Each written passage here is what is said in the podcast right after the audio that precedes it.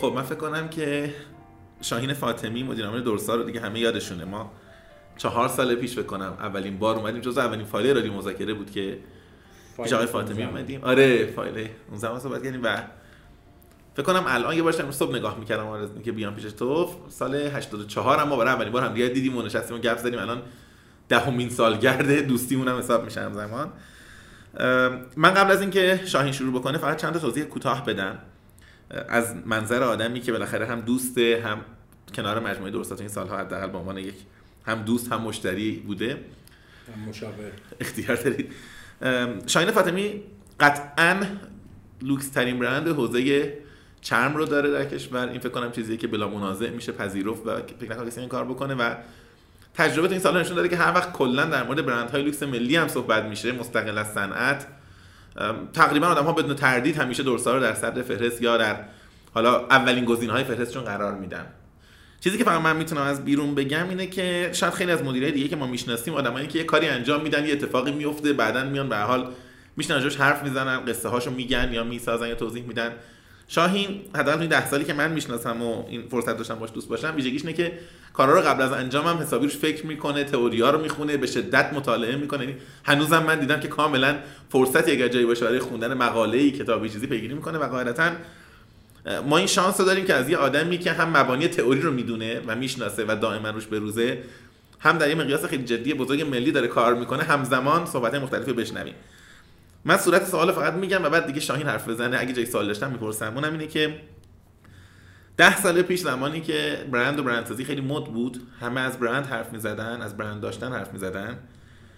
شاهین فاطمی انقدر جرأت داشت که وایسه بگه من به نظرم اینا فقط مده الان شرایط کشور هنوز از نظر فرهنگی برای برند و برندسازی خیلی آماده نیست. مردم هنوز به برندها خیلی خوشبین نیستن. هزینه های برند رو حتی در برند و برندسازی و حسابداری شکل دیگه ای می‌بینن. و من فکر می‌کنم که آروم آروم باید این فرهنگ ساخته بشه. و خب می‌بینیم که همین اتفاق هم افتاد. یعنی عملا شاهین سالهای بعد این مسیر رو ادامه داد و امروز داره یکی از بزرگترین برندهای کشور رو یه جوری هدایت می‌کنه و رهبری می‌کنه. سوال اینجاست که آدمی که خیلی دنبال مد نبوده آدمی که اگر برندسازی الان انجام میده قاعدتا بهش باور داره. چون یه زمانی که باور نداشت اصرار داشت که الان زوده. برای خیلی ها حداقل زوده که از این چیزا حرف بزنن. تو این ده سال چه اتفاقی در فضای برند و برندسازی در ایران افتاده؟ یا چه تجربیاتی وجود داشته که برای ماهایی که تازه داریم حوزه فکر می‌کنیم می‌تونه ارزشمند باشه؟ بقیه قصه رو دیگه صبر می‌کنم شاهین برام بگه. عرض ادب و احترام دارم خدمت دوستان عزیزم شنوندگان عزیز و محمد رضای عزیز که همیشه استاد من بوده و البته تو این فرصت که محمد رضا داشت تعریف می‌کرد از این که شاهین مطالعه می‌کنه من داشتم فکر می‌کردم که آیا روزی میشه منم یه خودکار مونبلان مثل محمد رضا داشته باشم یا نه. این کل دارایی من اذیتم نکن. من دیدم فکر کردم نه من هنوز اینقدر پولدار نشدم منم مدت هاست برای کیف درست دارم برنامه‌ریزی می‌کنم. حاضریم عوض کنم. من همیشه گفتم تو صحبتام با خود شما یا با بقیه یا تو سخنرانیام گفتم که برای برندسازی ما نیاز به سه وجه مشترک داریم. یک دولت دو اجتماع سه خود برنده و معتقد بودم و هنوزم معتقدم که برندسازی در این کشور کاری بسیار مشکله. چرا که حتی اگه برند ها آماده باشن که آماده نیستن چون فضای برندسازی فضای جوونیه و هنوز برند ها اون دانش کافی رو برای برند شدن ندارن و حتی امروز ما هنوز برند رو با لوگو و نام تجاری یکی می‌گیریم و آدم های زیادی به من مراجعه می‌کنن و میگن شاید می‌خوام یه برند بسازم. نظرت راجع به این لوگو چیه؟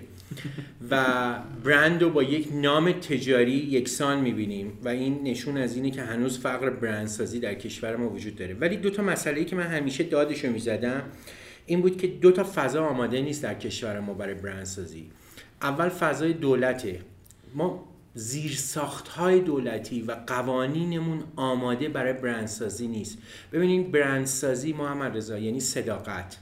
یعنی اعلام کردن یعنی قانونمند شدن یعنی هدفمند شدن یعنی اینکه در معرض آزمایش و امتحان مردم قرار گرفتن. بنابراین وقتی یک برندی حاضر میشه که در معرض آزمایش و امتحان مردم قرار بگیره دولت ها در تمام دنیا در تمام جهان زیر ساخت ها رو برای اون آماده می‌کنن. چون میگن یک نفر اومده قدم برداره به سمت قانونمندی. به سمتی که خودش رو در معرض آزمایش مردم قرار بده و اسم روی خودش گذاشته و این اسم دیگه قابل ارزیابیه در جامعه. بنابراین حتما در کشورها زیرساخت های دولتیش قانونیش و اقتصادی براش آماده میشه که ما اصلا زیر های قانونی و اقتصادیمون برای برند آماده نیست. نوسانات زیاد تغییرات قوانین نوسانات گمرک نوسانات تولید نوساناتی که در قانونگذاری داریم ایجاد می‌کنیم. از سوی دیگر ارگان های موازی که فشار میارن به برند های قانونمند. ببینید ما متاسفانه برند های قانونمند و سازمان های قانونمند اولین گروهی هستن که در معرض آزمایش قرار می‌گیرن. به نوعی ما همیشه میگیم ما مرکز آزمایش دولت هستیم. چرا که اونها نمی‌تونن غیر قانونی ها رو کنترل کنن. برای همین بهترین روشه و همین الان برای برند های پوشاک و فشن بیش از 20 تا ارگان وجود داره که اینها رو کنترل می‌کنن.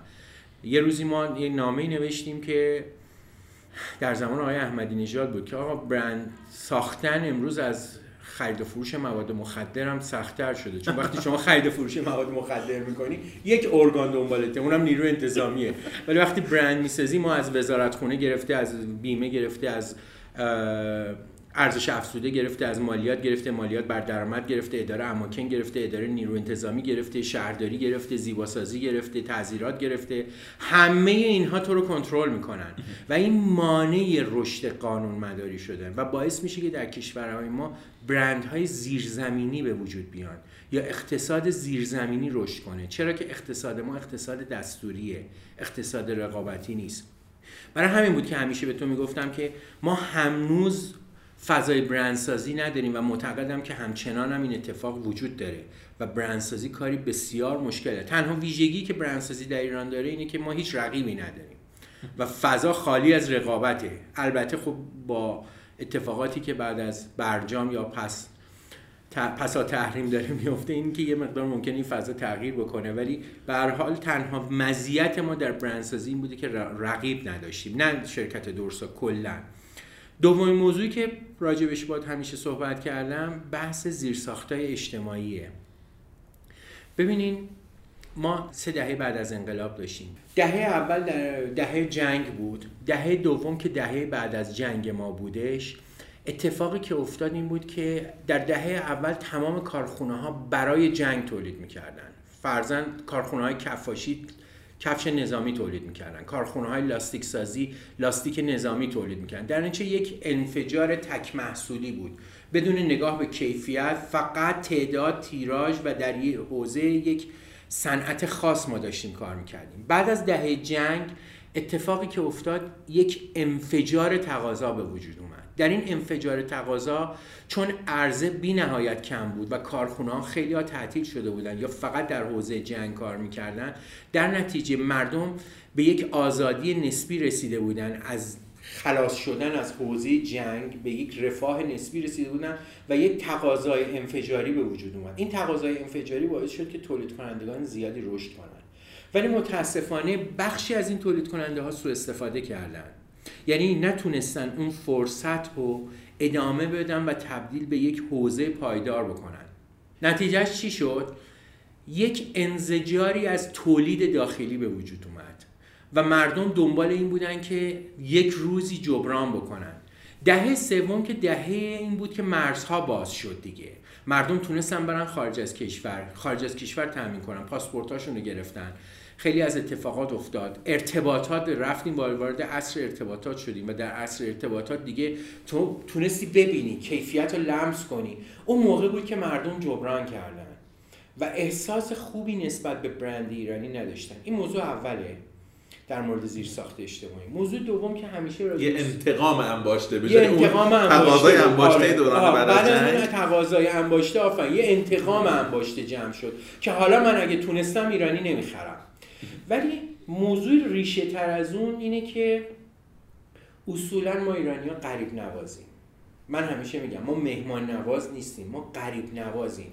ما اگه تو خونمون یه میوه شیک داریم اون میوه شیک رو برای مهمون می‌ذاریم برای غریبه می‌ذاریم نه برای مهمون اولیه‌مون اگه سه تا مهمون داریم اونی که غریبه تره عزیزتره. برای این اصطلاح من اینه که ماها قریب نوازیم. ما بچه هامون رو دو تا سه تا زبان خارجی یاد میدیم. نمی‌دونیم برای چی. ولی چون زبان غریب است و زبان بیگانه است دوست داریم.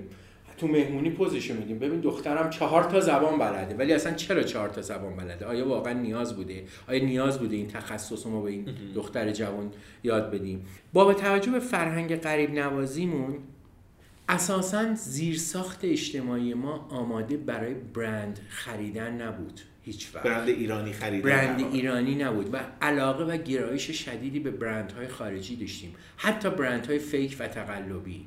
این فرهنگ در کشورهای دیگه وجود نداره. ببینید در هندوستان اگه یک مغازه هندی وجود داره فارغ از اینکه کیفیتش خوبه یا بد مردم مردم محلی هند همه از اون می‌خرن در دبی. در انگلیس همه از اون فروشگاه هندی می‌خرن برای اینکه حمایتش کنن. ولی ما متاسفانه این فرهنگ رو نداریم. به دلیل ریشه های خاصی که در قریب نوازیمون داشتیم و خارجی نوازی داشتیم. برای همین معتقد بودم که اگه برند ها بخوان رشد کنن ما وظیفه داریم. ما بلنگوهای برند شما رسانه ها و اصحاب رسانه اینی که نگاه برند های ایرانی رو برای مردم ایران عوض کنیم. مردم ایران باید بدونن با خرید یک برند ایرانی به اقتصاد کشورشون کمک می‌کنن. به رشد اقتصادیشون کمک می‌کنن. فایده خرید یک کالای ایرانی فقط فایدهش خرید یک کالای 300 هزار تومانی نیست.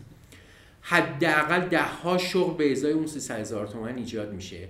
حداقل اقتصاد تو به اندازه اون 300 هزار تومن تراز بین المللیش مثبت میشه و و هزاران فایده دیگه ای که در بر داره. و اگه این موضوع رو اینجوری نگاه بکنیم متوجه میشیم که حمایت از یک برند ایرانی برای آینده ما و برای کشور ما و برای ریشه های خود ما مفیده. و دلم می‌خواد که بتونیم اینا. البته موضوعی که در بحث بعدی راجبش بهت میگم اینه که این اتفاق در دهه چهارم به شدت عوض شده. حس ملیگرایی، حس ناسیونالیستی، حس وطن پرستی، حس ارق به کالای ایرانی به شدت در بین مردم ما عوض یعنی شده. ما الان در آغاز دوره هستیم که تو فکر می‌کنی مسیر ارزشی و نگاه ما داره تغییر می‌کنه. آره. دو تا اتفاق افتاد که اینجوری شد. یکی اینکه دنیا کمک کرد. دو تا کمک به ما دنیا کرد. یکی تحریم ها بود. نه تحریم ها به واسطه اینکه کالا نیاد. خب اون که کالا نیامد خب خودش جای مثبتی بود. ولی کمکی شد این بود که هر زمان بخوان می‌تونن هر کالایی رو جلوی ما قطع کنن. و این احساس بدی بود واسه یک هموطن ایرانی که تو چرا اجازه داری هر زمان دلت بخواد جلوی ورود کالا رو به من می‌گیری؟ بنابراین ناخواسته یک حس ناسیونالیستی و کالای ایرانی به وجود اومد. دومین اتفاقی که در غرب افتاد و کمک کرد به ملیگرایی ما این بود که طراحی ایرانی در ادبیات کلاسیک طراحی دنیا شکل گرفت. ببینید الان برندهای بزرگ مثل فندی مثل هرمس مثل پرادا مثل گوچی دارن از طراحی ایرانی استفاده می‌کنن و دقیقا تو سایتشون نوشتن پرشن دیزاین. آره این لغتی که ما حداقل مثلا سالهای قبل یا کم می‌دیدیم یا خیلی جهان نمی‌دیدیم اینا اینا داریم در ادبیات رسمی جهانی رسمی می‌بینیم. جهانی و ادبیات طراحی جهانی می‌بینیم. و این اتفاقی یعنی قشنگ در ادبیات طراحی دنیا این نقش بست و امروزه بسیاری از برندهای اروپایی دارن به نام پرشین دیزاین محصولشون رو میدن بیرون. خب این باعث شد که این اتفاق برای ملت ما وجود بیاد که خب پس ادبیات طراحی ما هم حرفی برای گفتن داره و ما ریشه های طراحی قوی داریم که اگه می‌تونیم اینا رو با lifestyle امروزی همگونش بکنیم. برای این کمکی بود که غرب به ما کرد. اتفاقات دیگه هم این بود که خب ناخواسته و خواسته مردم حس وطن پرستی و ناسیونالیستیشون رشد کرده و دوست دارن کالای ایرانی بخرن. امروزه دیگه مردم عاشق کالای fake خارجی نیستن. عاشق کالای خارجی همشون نیستن. یا بگیم طبقه روشنفکر یا طبقه اصالت گرامون یا اصیلمون امروزه دیگه افتخار نمی‌کنه کالای خارجی رو بخره. بعضا افتخار می‌کنه کالای اصیل کشور خودش رو داره می‌خره. کما اینکه ما سالها کالاهای اصیل زیادی داشتیم تو بخش خودمون مثل برنج مثل فرش مثل پسته مثل زعفران مثل سنگ مثل حتی گربه ایرانی. و این اتفاق داره در حوزه های دیگه هم میفته و استقبال خیلی زیادی داریم تو این حوزه می‌بینیم.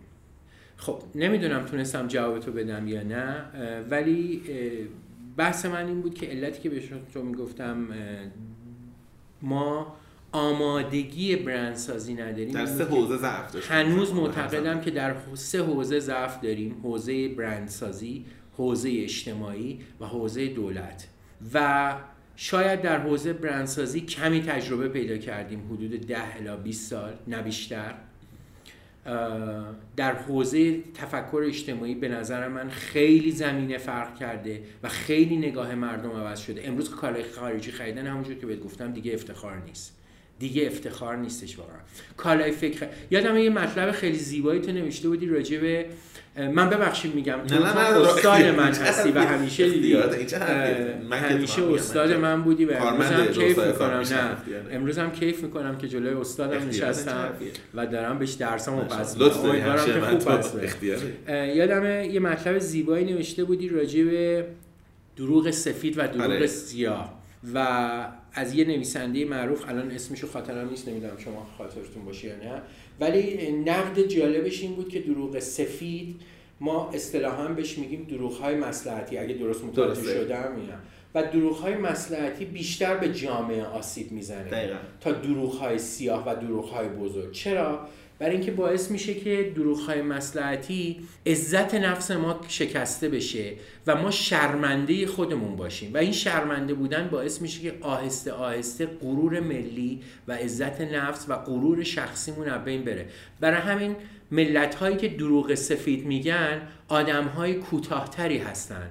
آدم های با اعتماد به نفس کمتری هستن. نمی‌دونم من درست آره، مطلب متوجه شدم. گفتم یه وقتایی شاید حالا من به این تعبیر گفتم شرمندگی ملی همیشه بد نیست. یعنی بعضی وقتها شاید باعث شه که آرمانون در مسیر ساختن غرور ملی حرکت بکنیم. اما با دروغ سفید ما خیلی وقتا راهو میبندیم به سمت حرکت. آره راهو میبندیم و از زمان انسانهای کوتاهتری می‌سازه و این انسانهای کوتاهتر نتیجهش برای فرزندانمونه. نتیجهش برای توسعه پایدار اقتصادیمونه. نتیجهش برای کما اینکه ما دیدیم در آلمان وقتی می‌خواست توسعه را بندازه اولین کاری که کرد تئاترهای اون کشور رو راه انداخت. سالن های موسیقی اون کشور. چرا معتقد بود؟ به اینکه روح آدم ها باید اول تجلی پیدا کنه برای سازندگی. حالا اعتقاد من اینه که دروغ سفید در صنعت مد یه جوری مثل خریدن کیف تقلبیه. فردی که کیف تقلبی می‌خره فکر می‌کنه که مثلا 500 هزار تومن یا دو میلیون تومن پول برای خودش سیف کرده و اندوخته کرده ولی اینطور نیست. اون عزت نفس خودش شکسته. اون از خودش آدم کوچیکتری ساخته. من هر بار در داخل یک جمع یادم داره میفته که به هر حال من بخشی از ملحقات و متعلقاتم واقعی نیست دقیقا. آفرین. چیزی که فکر می‌کنم راجبش البته بعد نگاه بکنم ولی اون که تو ذهنم هست تحقیقات علمی مستندم راجع به این داریم که استفاده از وسایل فیک چه تأثیری روی پرسونالیتی شخصیت و احساس همیشه منو شرمنده می‌کنه در جمع دیگه. از من آدم کوچیکتری می‌سازه و ممکنه در اصطلاح فکر کنم سر دیگران رو کلاه گذاشتم ولی با وجدان خودم که نمی‌تونم کنار بیام.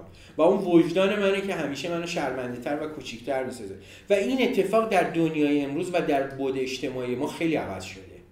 ما امروز می‌بینیم که پوشاک ایرانی مانتو ایرانی کفش ایرانی لباس ایرانی جایگاه بهتری پیدا کرده.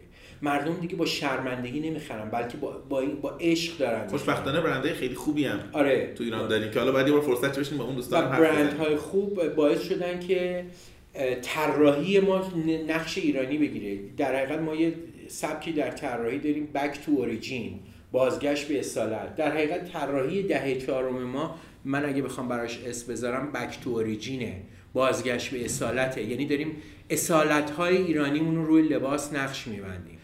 از طرف دیگه من اینجا می‌خوام توی دولت صحبت کنم در حقیقت. اینی که دولت میلیاردها هزینه می‌کنه جلوی تهاجم فرهنگی رو بگیره دیگه. میگه من می‌خوام جلوی تهاجم فرهنگی رو بگیرم و میلیاردها بابت این هزینه می‌کنه. ماهواره ها رو فیلتر بکنه خیلی از ابزارها رو ببنده خیلی از ابزارها رو فیلتر بکنه. ولی مد از نگاه من نشانه فرهنگی کشوره و اگه ما مد ایرانی یا مد اسلامی نسازیم نشانه ای از فرهنگ نداریم.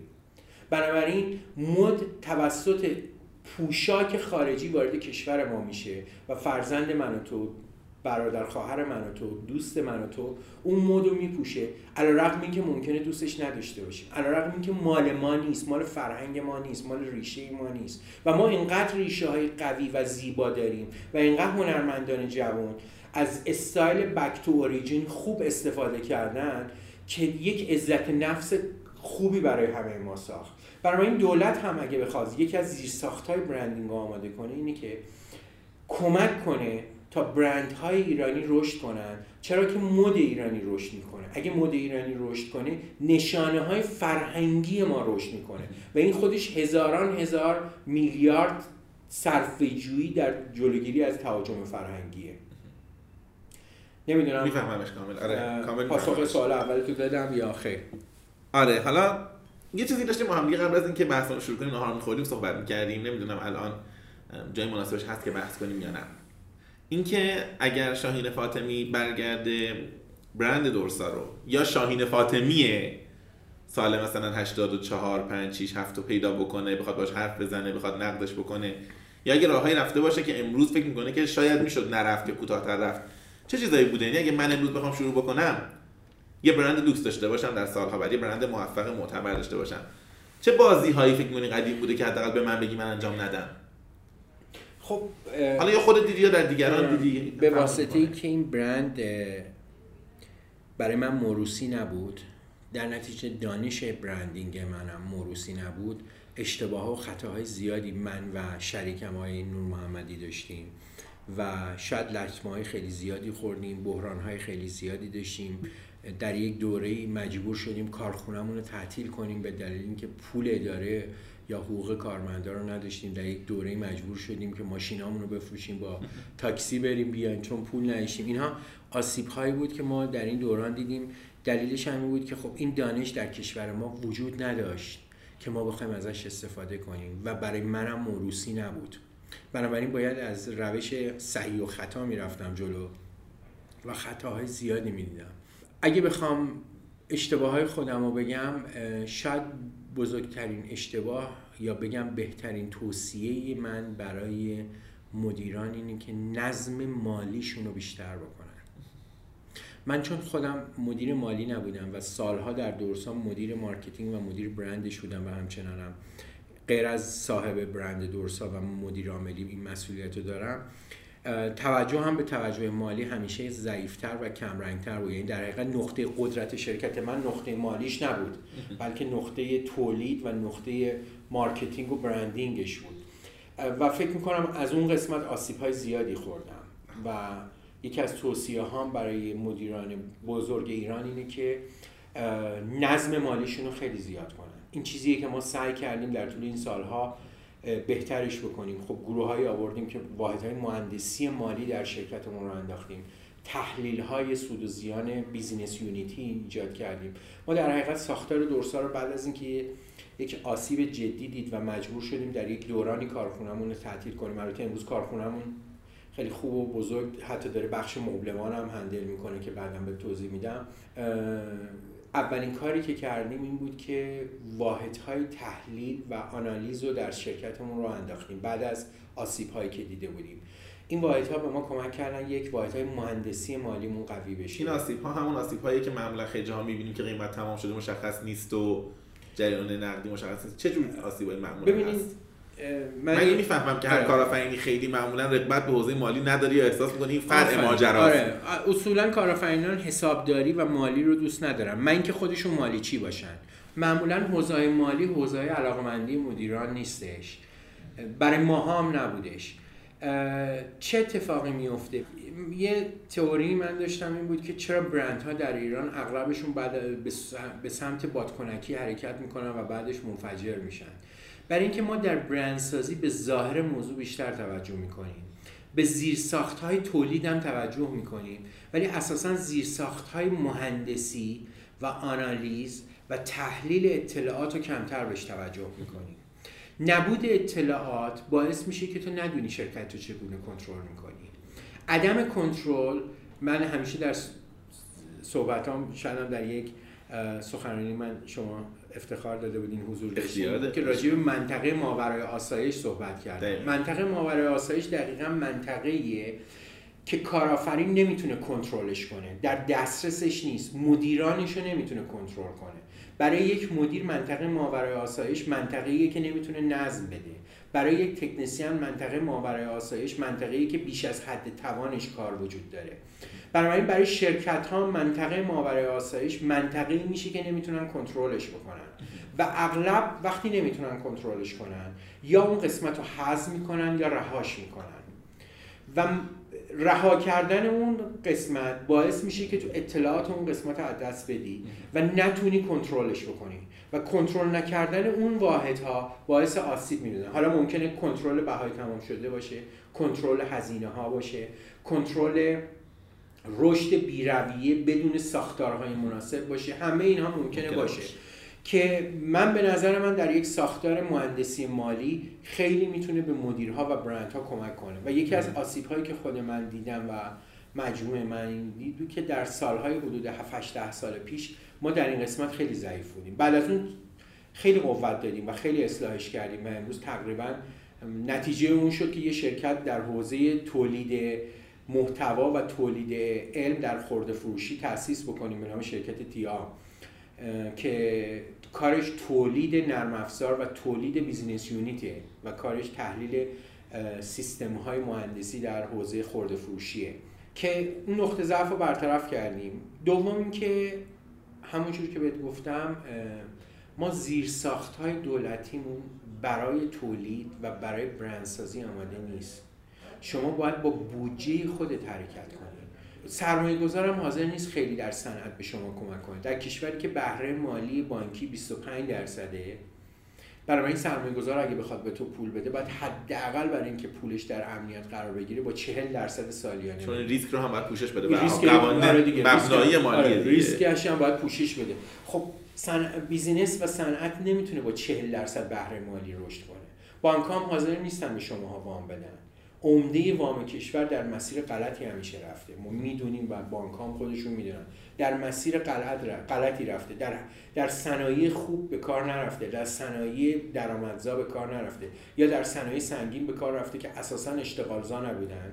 چون صنایع پوشاک جز صنایع اشتغالزا.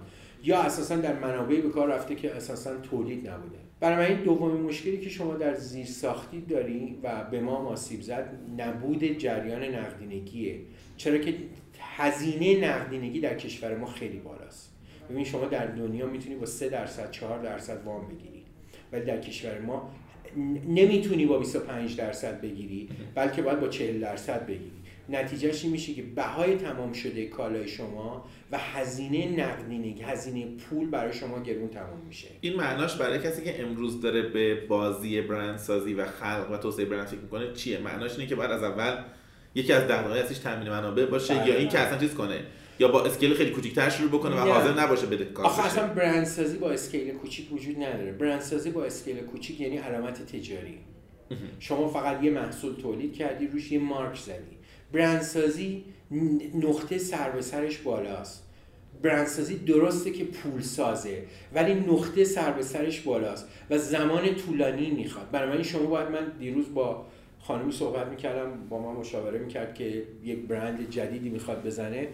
اولین چیزی که بهش گفتم این بود که فکر نکنی در سال اول می‌تونی را یعنی تو باید تحمل حداقل 5 تا ده سال نبود نقدینگی و گرسنگی در برندسازی داشته باشی. وگرنه بهتر برندسازی نکنی. بری فقط تولید بکنی. و نهایتا تبلیغی بکنی و یه تبلیغی بکنی و بفروشی. ولی اسمش برندسازی نیست چون برندسازی نیازمند تحمل بالاست. خب ما سعی کردیم این تحمل رو داشته باشیم و این ده سال سختی رو تحمل کردیم. ما در یک دورانی مجبور همونجوری که قبلا هم گفتم مجبور شدیم خیلی واحد هامون رو کوچیک کنیم. کارخونهمون رو بستیم ساختمون هامون رو کوچیکتر کردیم پرسنلمون رو بعضا ناخواسته کمتر کردیم. ولی تحمل کردیم. من می‌خوام بگم یکی از رازهای موفقیت بعد از نظم مالی تحمله. برندسازی و بزرگ شدن تحمل می‌خواد. ما هنوز داریم امیدواریم بزرگ بشیم چون معتقدیم هنوز کوچیکیم. در اشل های جهانی اصلا مقیاسی نداریم ما در اشل های جهانی. برای این همچنان باید تحمل کنیم. بعضا شاید یک برند بین 10 تا 20 سال لازمه که تحمل کنه تا ببینه. البته این نفی این نیستش که با مدل هایی میشه سرعت برندسازی رو بیشتر کرد. ولی معتقدیم که همیشه برندها یا بیگمانی داشتن سرمایه خیلی بزرگی وارد کردن یا تحمل بزرگی داشتن.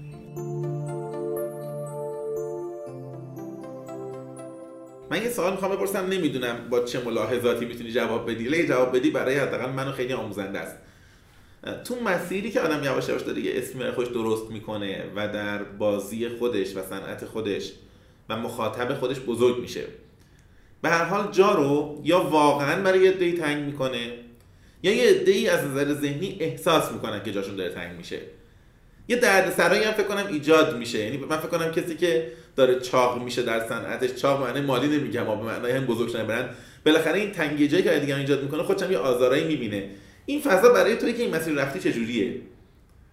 یعنی زج دردسر سختی شیرینی اصلا تجربه هست یا این حدس ماست که می‌بینیم؟ نه راستش کمترین مشکلی که داشتم در این دوران شاید این قضیه بوده. حالا یه دلیلش شاید این بوده که رقبای آگاه و هوشمندی داشتیم که می‌دونستن که وقتی دورسا داره بزرگ میشه یا اونها هم قرار بزرگ بشن جای کسی تنگ نمیشه چون این بازار به اندازه کافی بزرگ هست در حال حاضر. خیلی بیش از اون چیزیه که ما الان داریم راجعش فکر می‌کنیم این زمان بازار تقاضا داره. برای من این شاید اولیش این بود که رقبای محجوب و هوشمندی داشتیم و دومیش هم اینه که واقعا بازار بزرگتر از این هست در کشور ما. همچنین بازارهای ما حدود حدسشون حدود چهر هزار میلیارد بازار در صنعت پوشاکه. بنابراین عددهایی که ما داریم تو این بازار بازی می‌کنیم خیلی کوچیکتر از این حرف هست.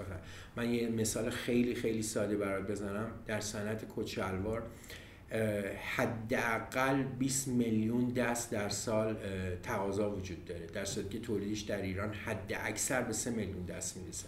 برای اگه سه تا کارخونه دیگه هم باز شه هنوز اتفاق پس حداقل از صنعت پوشاک میشه گفت که استکاک به این معنا نیست یا اگر کسی داره دیده خیلی محدودی داره اگه همچین تصوری آره داره. اگه همچین تصوری داره که اگه یک برند داره میاد جاشو می‌گیره دیده محدودی داره. چون هنوز صنعت پوشاک به همین خاطره که دیده.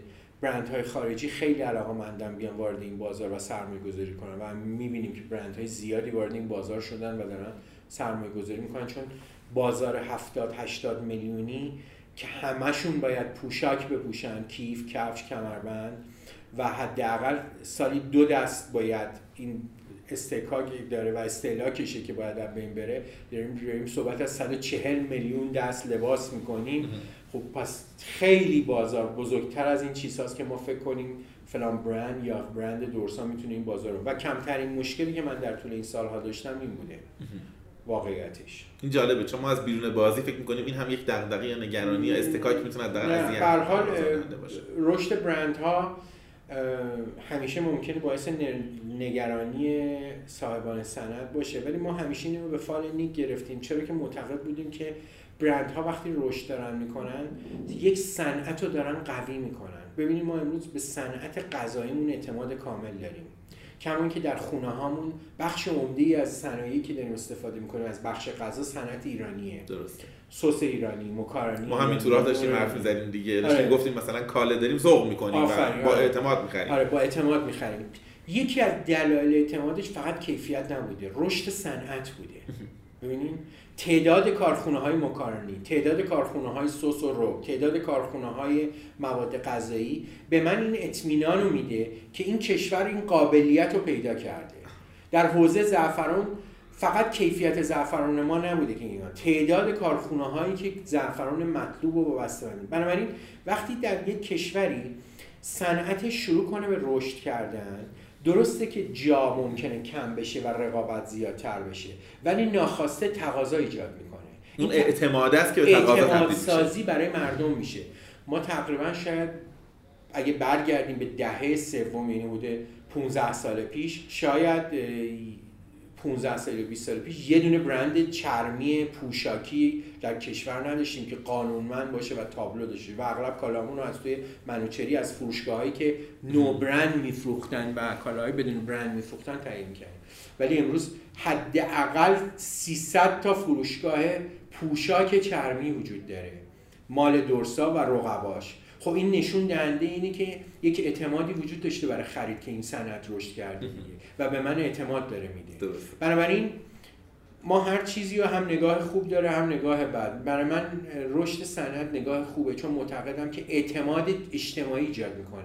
و منی که دارم صحبت از ضعف اجتماعی می‌کنم و معتقدم که باید رشد اجتماعی ایجاد بشه یکی از راهاش اینه که ما کارآفرینان در این حوزه سرمایه گذاری کنیم و تعداد برندها رو بیشتر رقیب تو یا تو وقتی داری تلاش می‌کنی که من رو قانع کنی که محصول ایرانی بخرم حتی اگه از تو هم نخرم سخت مسیر رو روانکاری می‌کنی برای رقیب این اتفاق افتاد. رقبای ما با تبلیغات زیادی که کردن بازار رو خیلی هموار کردن اعتماد سازی کردن نشون دادن که این صنعت صنعت قابل قبولیه. من دیگه به جای مثلا محصول چرمی داخلی یا خارجی باید به دورسا یا نوین چرم چرم مشهد فکر کنم. و این کلا به هر حال برندش صنعت ایرانیه. آفرین. و این برنده. و یه اتفاق جالبتر میفته معمولا در موقع نفوذ نفوذ یعنی منظورم ورود کالای خارجی به داخل ایران برندهای خارجی بررسی می‌کنن در صنایعی که اون صنعت برندهاش قویان کمتر نفوذ می‌کنن مثلا شما نگاه کنید در صنعت غذا هیچ برندی نتونست نفوذ کنه. اگه هم اومده در حد niche market ه تو فروشگاه بالاشهر یا سوپرمارکت بالاشهر داره چند تا مدل سس خارجی فروخته میشه. یا چند تا مارک مکارنیه. ولی اصلا سهمی در بازار ما ندارن. یا در صنعت صنایع زعفران نیومدن وارد بشن تو این حوزه. یا خیلی صنایع دیگه. بنابراین اعتقاد من اینه که اگه ما هر چقدر رقبامون قوی تر بشن بزرگتر بشن با کیفیت تر بشن هم اعتماد سازی اجتماعی ایرانی ایجاد می‌کنن هم جلوی نفوذ ورود کالای خارجی رو می‌گیرن. چون اونا وقتی بازار قوی می‌بینن معمولا وارد اون بازار نمیشن. چون میگن بازی سخت میشه. تا اینکه فقط دورسا تو این بازی باشه. فرض کنید وارد یک کشور 80 میلیونی بشن یه برند دورسا وجود داره مثلا با 40 تا فروشگاه. خب بازی تو این کشور راحت دیگه. ولی می‌خوان وارد کشوری بشن که 500 تا فروشگاه چرمی وجود داره. خیلی بازی سخت تره می‌فهمم. بنابراین این مزیت برای من از نظر.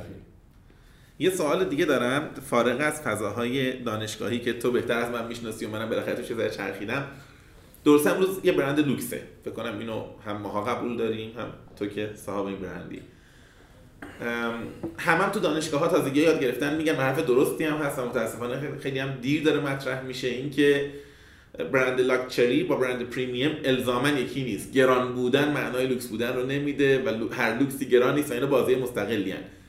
هفته پیش ما حرف می‌زنیم خیلی خوب تو اینو گفتی. یعنی تو تو لوکس بودن هیچ دغدغه‌ای نداری. ممکن رو pricing و قیمت گذاری هنوزم فکر بکنی. ولی این اصلا منافی این نیست که این برند همچنان لوکسه. تعریف یه برند لوکس داشتن در نگاه صاحب برند چیه؟ یعنی تو از کجا می‌فهمی که محصول لوکسه؟ یا کدوم اتفاق در اینجا بیفته تو احساس می‌کنی با لوکس بودن برند در تضاد باش مخالفت می‌کنی؟ نمی‌دونم سوالم شاید بد پرسیدم نه نه من منم مثل تو بد جواب میدم. برای شنونده است که فرقش اینه که من بد جواب بدم تهش میگم مصاحبه کننده بوده برای تو بده. نه شنونده ما اینقدر باهوش و دانا هستش که هر جواب بدیم می‌تونیم تشکیل نه ولی سوال clear و شفاف هم اینه که چه چیزهایی میشکونه لوکس بودن یه محصول ما یه تعریفی تو در حقیقت ادبیات لوکس داریم که بهترین تعریف همونی بود که هفته پیش از خودت شنیدم. این بود که وقتی مشتری حاضر میشه پول اضافه بیشتر از بهای تمام شده یا بیشتر از نیازش می‌پردازه یعنی داره پول کالای لوکس می‌پردازه. من نمی‌دونم تعریف شما رو درست گفتم یا یکی از رایج تعریف آره. یعنی اینکه من وقتی حاضر میشم بیشتر از بهای تمام شده یک کالا یا بیشتر از نیازی که در از اون کالا می‌گیرم نیاز ذاتیشو می‌گیرم بپردازم دارم بابت کالای لوکس می‌پردازم. بنابراین همینی که همیشه کالای لوکس معمولا گرانتر از کالای معمولی یا پریمیوم به قول شما. ولی می‌دونی که تعریف ها در دنیای امروز همه چیز به هم ریخته. یعنی هر برندی واسه خودش می‌تونه تعریف خودش رو داشته باشه و تعریف های کلاسیک ذاتا پایدار نبودن. یه تغییراتی درشون ایجاد شد. این موضوع اول. موضوع دوم اینه که می‌دونیم که برند ها آینه از صاحبانشون هستن. ببینید برند ها با سازمان ها فرق سازمان ها ممکنه توسط سهامدارها اداره بشن. توسط یک هیئت مدیره یا یک مدیر عاملی اداره بشه. توسط یک فرد خارجی. ولی برند ها حداقل در دوران رشد و ابداعشون ممکنه در سالهای بعد توسط گروه های دیگه در دوران رشد و ابداعشون آینی از کارآفرینانشون هستن. بنابراین برند دورسا هم آینه ای از کارآفرینان دورساست و خارج از این نیست. و آنچه که تعریف من از لوکسه یک احساس خوبه یک تکامله. تعریف من از لوکس تکامله. من هر روز که تو بیای پر من میگم من می‌خوام لوکس تر بشم. میگه خب منظورت اینه که می‌خوای گرون تر بشی؟ میگم ممکنه گرون تر بشم ولی منظورم اینه که می‌خوام کامل تر بشم. من باید از نظر کیفیت از نظر طراحی از نظر احساس از نظر ذات یک محصول هر روز کامل تر بشم.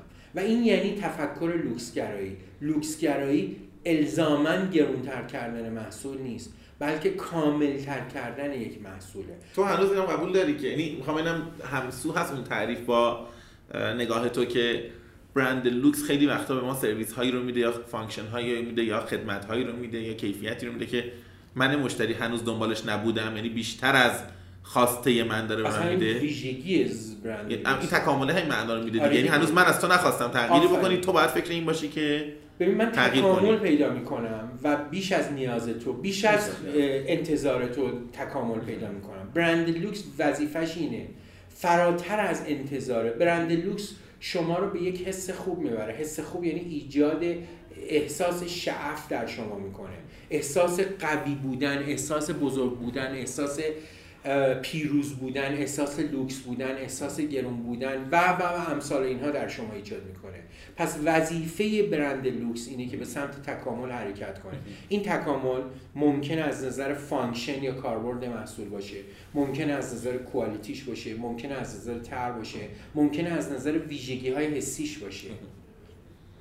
که هر چقدر اینها تکاملشون بهتر بشه احساس و تاچ بهتری به تو میده. و هر چقدر تاچ بهتری به تو بده تو احساس حاضری پول بیشتری واسه اون و بعضی وقتا ماها از بیرون ممکنه برعکس ببینیم. چون قیمت خروجی این بازیه افزایش قیمت آره. می‌تونه باشه.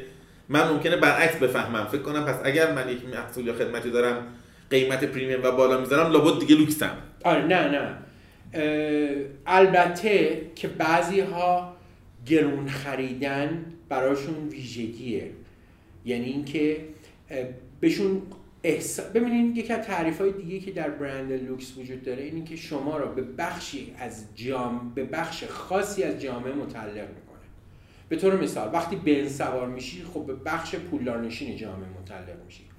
وقتی برند ولوو سواری خب به بخشی هستی که به اطمینان و سلامتی خودت بیشتر احتیاج داری. و هر برند دیگه به ذائقه های مختلف اینا. بنابراین وظیفه برند لوکس اینه که تو رو به بخش خاصی از جامعه وصل کنه. گرون بودن یکی از ویژگی های برند لوکسه. یعنی ما نمی‌تونیم اون از ذاتش برداریم.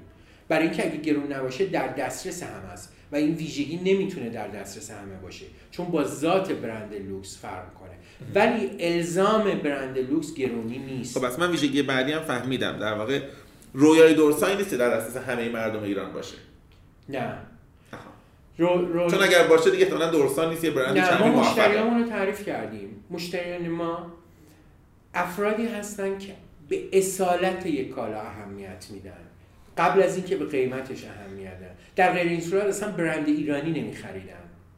پس اصیل بودن وطن پرستی شیک بودن و پولدار بودن جزو ویژگی های یک برند مشتری برند دورساست ولی البته ما سعیمون برای اینه که برای اینکه بتونیم گستره بیشتری از این محصول در دسترس مردم قرار بدیم چون خیلی به حال دوست دارن محصول ما رو داشته باشن و ممکنه بودجهشون نرسه. خب با حراج ها با تخفیف های موردی با ایونت هایی که می‌ذاریم. با محصولات ارزون قیمت تو مثلا من فقط کمربندتون رو دارم پولم می‌رسه بخرم با محصولات متفاوت تر اینه که بتونیم بخش بزرگی از جامعه رو پوشش بدیم. چون ما تمام جامعهمون رو دوست داریم نه بخش کوچیکیشو ولی به حال ذات در برند این ذات برند تکامل یافته اینه که قیمتش هم متفاوته و در دسترس همگان قرار نخواهد گرفت. در واقع شما از اول دارید جایگزین اون برند خارجی لوکسی میشی که اگر شما عرضه نکنی اون می‌خواد بیاد توی دست من و توی جیب من زندگی من. آره. نه جای اون برند ارزون قیمتی که داخلیه یا اصلا بیرون کشور بوده تولید میشه توی بازارهای اصلا تعریف ما اینه حالا در سرزمین سپید که راجعش با هم صحبت می‌کنیم تعریف ما اینه دیگه. یکی از ویژگی های اصیل بودن سپید بودن اصیل بودنه. اینکه تو به ذات خودت بیشتر اهمیت بدی. به آنچه که در گذشتت بوده آنچه که در کشورت بوده آنچه که در منشت بوده رو بهش پردازش بکنی. به جای اینکه از خارج استفاده کنی به جای که از چیزی که مال خودت نیست استفاده بکنی وقتی بک تو اوریجین می‌کنی و به اصل خودت برمیگردی یک روح سپیدی در تو ایجاد میشه و باعث میشه که عزت نفست بیشتر بشه.